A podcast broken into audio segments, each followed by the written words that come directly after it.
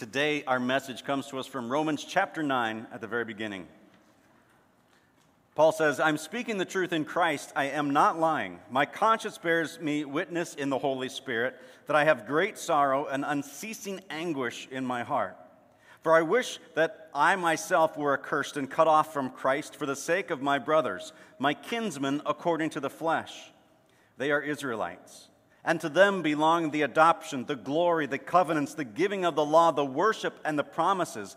To them belong the patriarchs, and from their race, according to the flesh, is the Christ, who is God over all, blessed forever. Amen.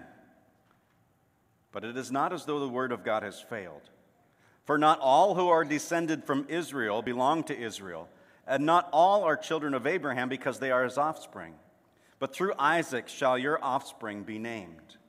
This means that it is not the children of the flesh who are the children of God, but the children of the promise are counted as offspring. For this is what the promise said About this time next year I will return, and Sarah shall have a son. And not only so, but also when Rebekah had conceived children by one man, our forefather Isaac, though they were not yet born and had done nothing either good or bad, in order that God's purpose of election might continue, not because of works, but because of him who calls. She was told, The older will serve the younger. As it is written, Jacob I loved, but Esau I hated. What's in a name? I want you to think about your family name. A family with a really good, strong name, one name that is known and respected and valued, it can, it can open up a lot of doors to you that would be typically shut to other people. And while that sounds like there's a, a good in that, there is a danger that comes with it. Because there's a danger in assuming that you are good simply because of your family's name.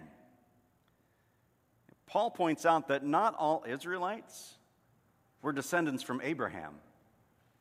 Now, this would have been highly offensive for a Jew to hear, but it breaks his heart because there are so many Jews who have rejected Christ after everything that they had been through, all the promises they've been given, and they rejected Christ. See, they put so much stock into who they were and what they had done that Christ was offensive to them. Paul continues I'm speaking the truth in Christ. I am not lying. My conscience bears me witness in the Holy Spirit that I have great sorrow and unceasing anguish in my heart. So the Jews had set all of their happiness and security on the fact that they were the chosen people of God. And they lost sight of that pure grace that simply because of the choice of God, that they had become to believe that there was something special about them that had merited God's favor.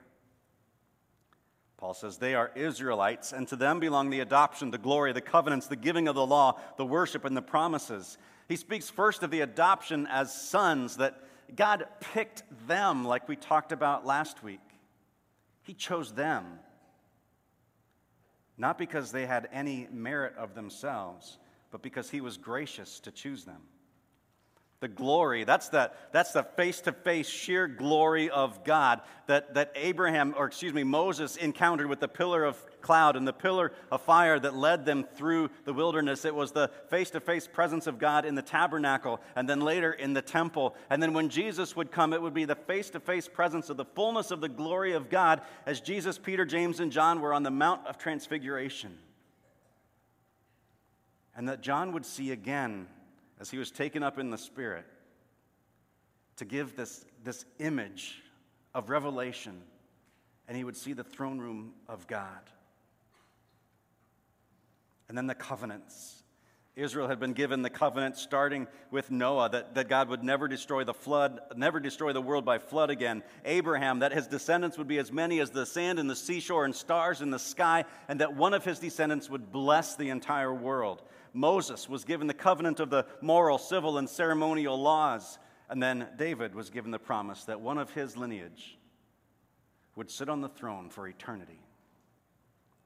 And Paul thinks next of the receiving of the law.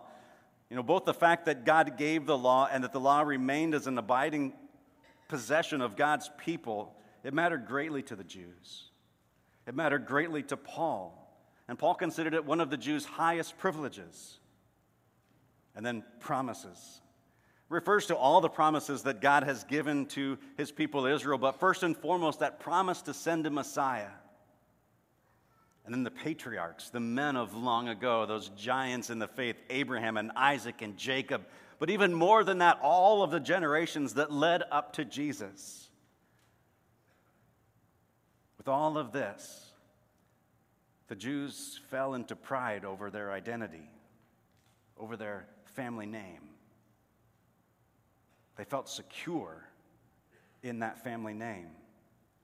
They followed the law, they cherished it, they found their identity in the law. And instead of thinking that they were special because of their obedience, they started to think that they were special because of their obedience, and they failed to realize that they were special simply because they were chosen by God. And that's still easy for us to do sometimes. Right? I long to be responsible for some of God's victories in my life. Right? I'd like some people to go and say, "Man, God did a good thing, but Tig, you really came in there clutch at the end." Right? Wouldn't that be nice?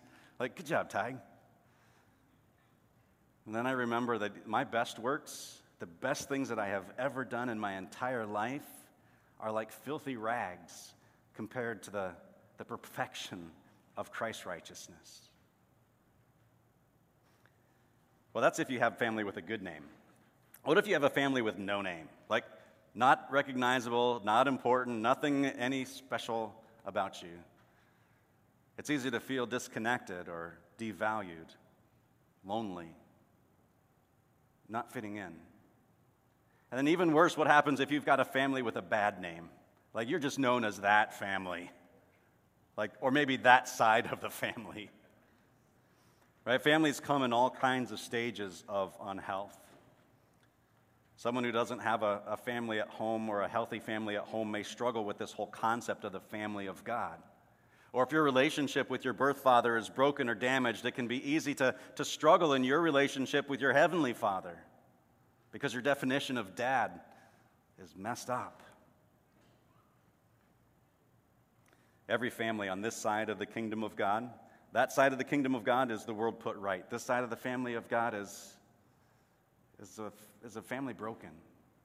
And we all have some brokenness in there, whether it's divorce or a lack of spiritual or emotional intimacy or abuse or lack of care or respect or loss or grief or mental disorders or addictions or infidelity or infertility, whatever the case may be.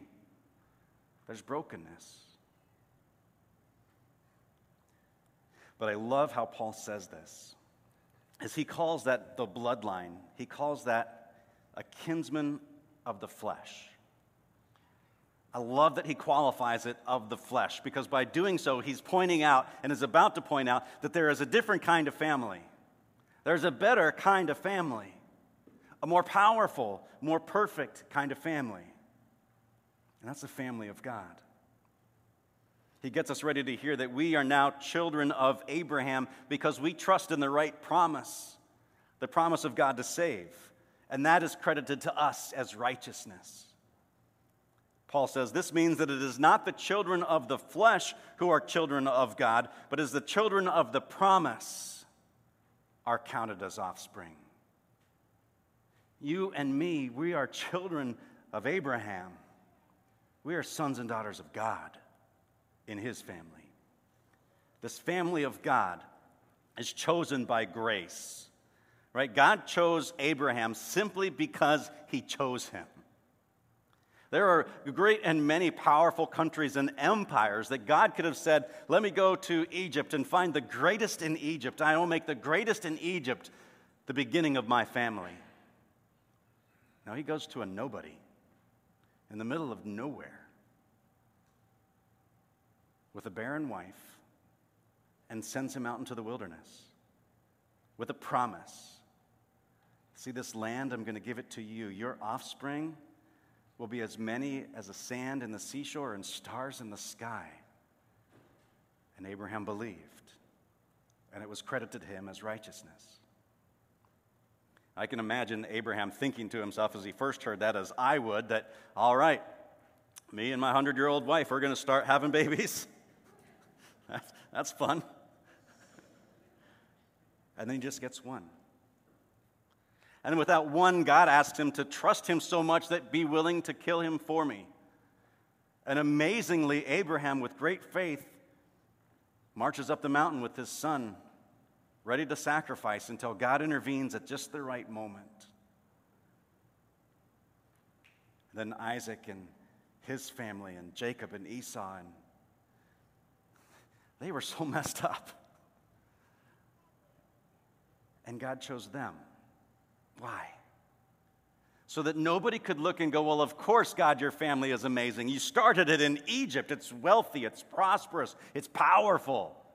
You started with something good. Show me something, show me something like pick a nobody and grow that into your family. And God says, That's exactly my plan. I'm going to take somebody with no name and give him mine. See, this idea of being grafted into family through the right, through faith and the right promise is extraordinary to me.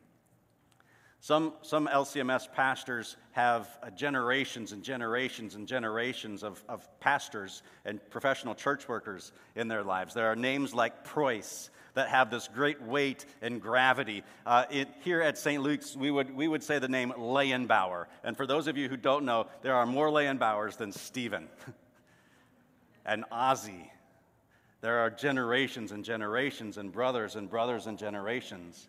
Even our deaconess intern, her maiden name is Leyenbauer. They are everywhere. How about Culbertson? Eh. I am the very first Culbertson LCMS pastor. I have no son. I will be the last Culbertson LCMS pastor.